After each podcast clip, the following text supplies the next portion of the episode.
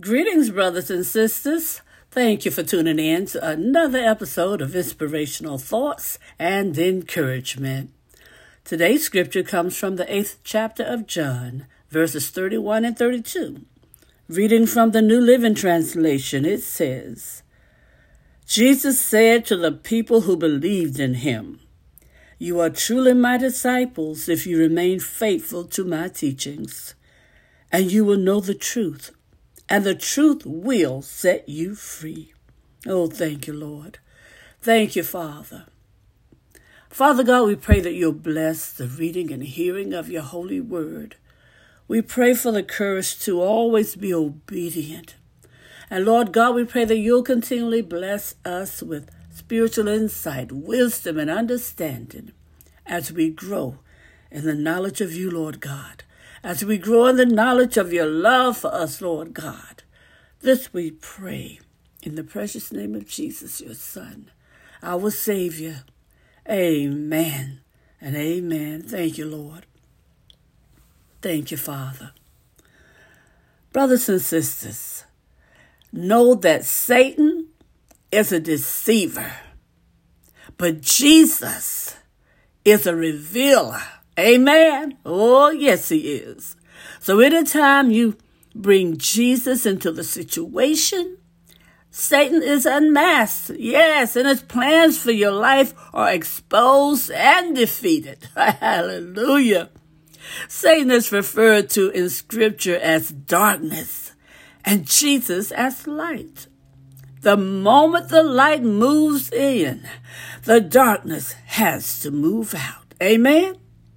So your first priority is to not conquer Satan, but move closer to Jesus. To line up your will and your word with his will and his word, instead of just lying down, taking it and saying, Well, I guess there's nothing I can do. Nothing I can do about this. Rise up. Rise up in faith and say, Satan, it is written, faced with a level of temptation none of us will ever be exposed to.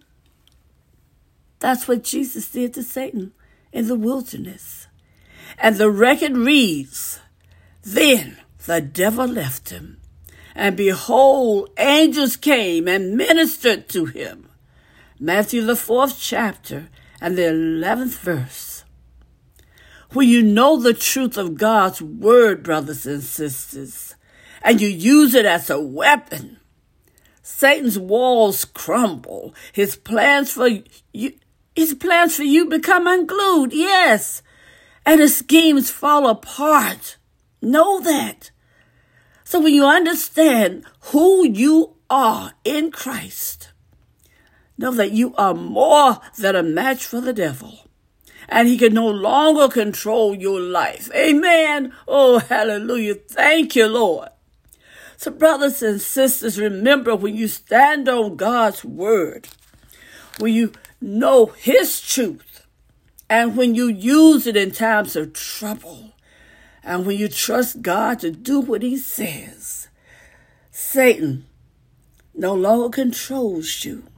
In fact, you not only survive his attacks, but you become victorious over him. Amen. Oh, thank you, Lord. So have a blessed journey, have a blessed life, knowing that Satan can no longer control you when you know the truth, stand on the truth, use the truth, and trust God to do what he says. Amen. And have a blessed day.